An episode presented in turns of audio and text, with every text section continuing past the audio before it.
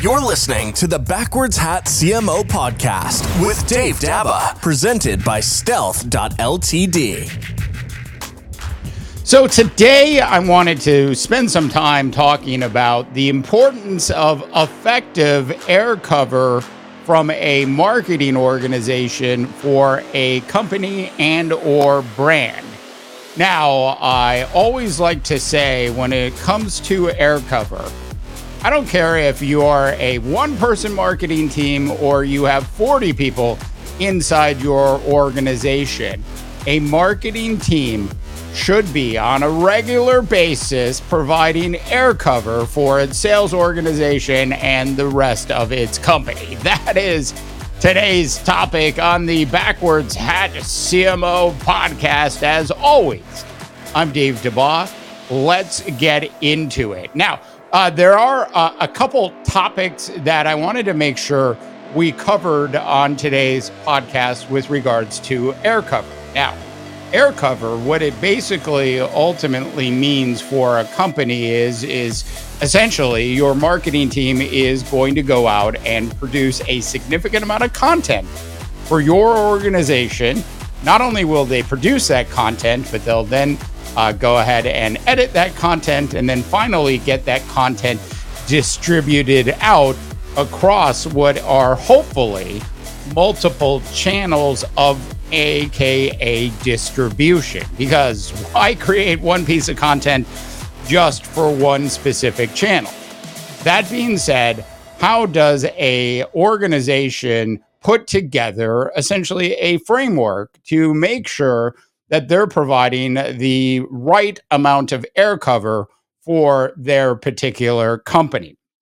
Now, I talk a lot, uh, a lot about air cover with my uh, with my clients, and I can tell you, you know, one of the things that uh, seems to uh, not work uh, terribly well for a lot of marketers out there is actually finding a way uh, to commit to producing X amount of pieces of content. And, and I want you to actually think about this as a manufacturing line.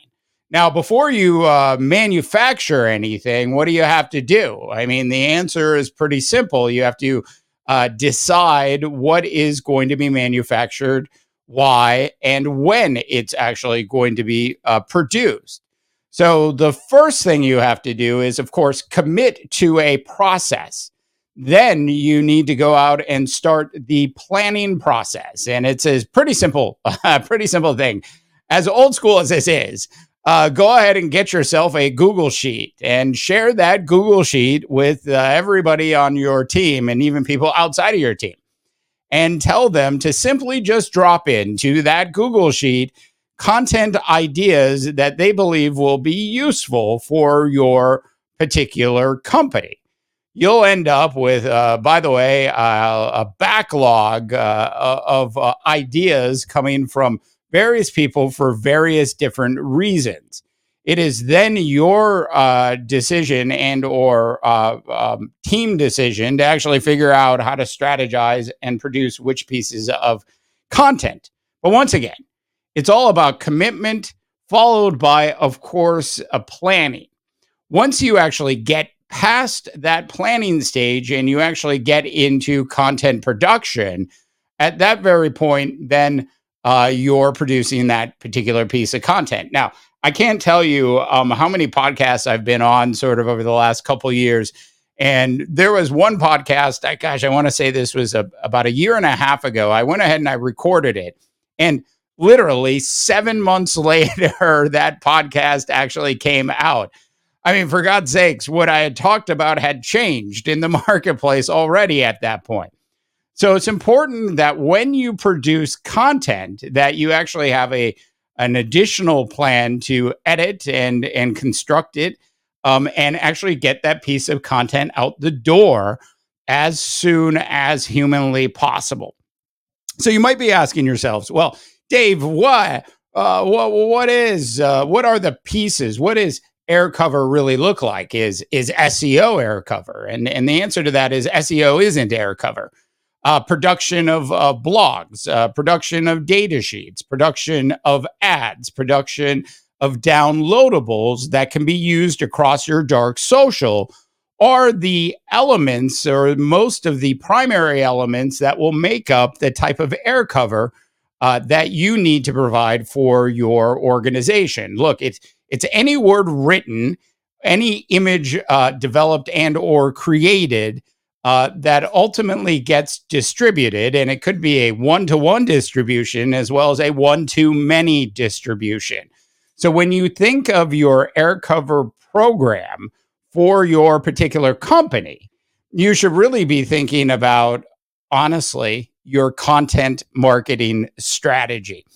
All right, so once you get past that uh, that post production stage, and I, I dropped down some notes for today's podcast, but once you get past that, then you've got to get into your distribution phase.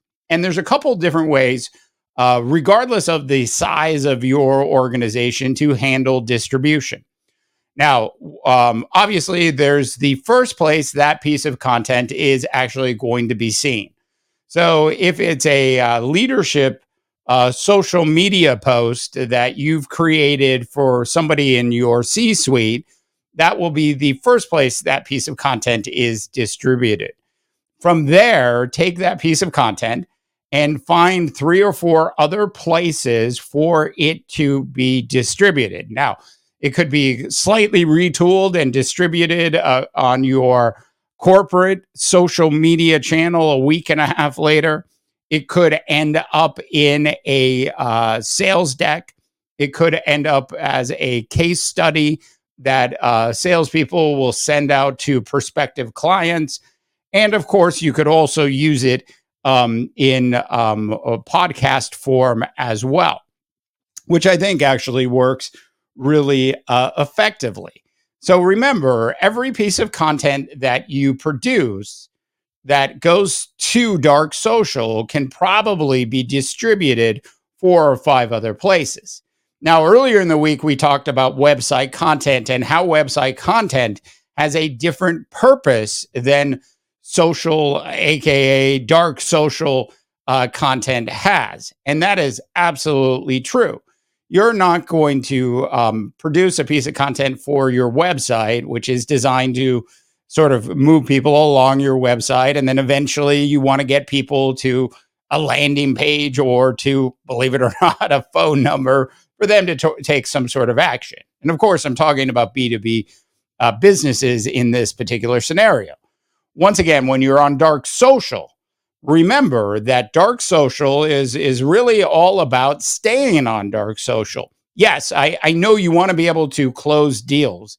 And yes, I know you want people to come to your landing page. And yes, I know you want people um, uh, uh, to call you and, and read some piece of content that your company has produced and have that uh, crazy aha moment that that piece of content is, is going to somehow put them over the top look, let's just be frank. Uh, the, the, the posts that you po- put out on Dark Social are part of a series of posts.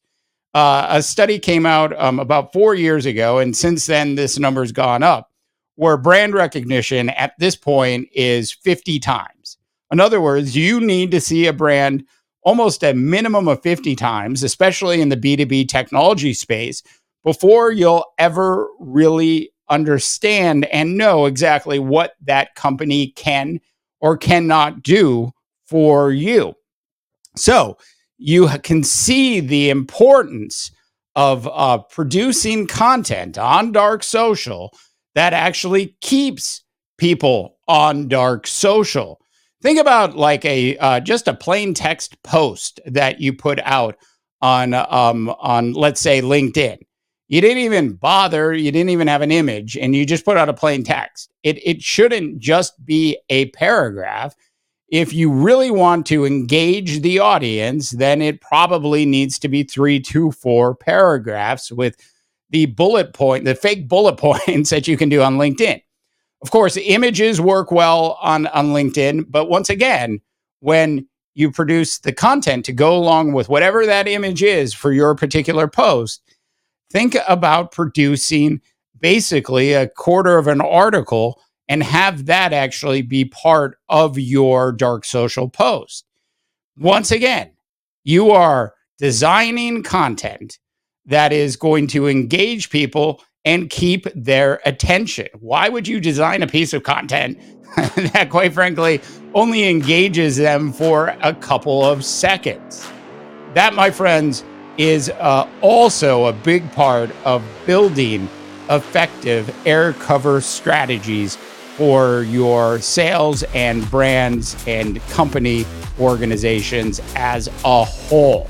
All right, uh, that is it for today's Backwards Hat CMO podcast. Thanks so much for tuning in. As always, I am Dave DeBaugh, wishing you all a tremendous rest of your business day. Been listening to the Backwards Hat CMO podcast with Dave Daba, presented by Stealth.ltd.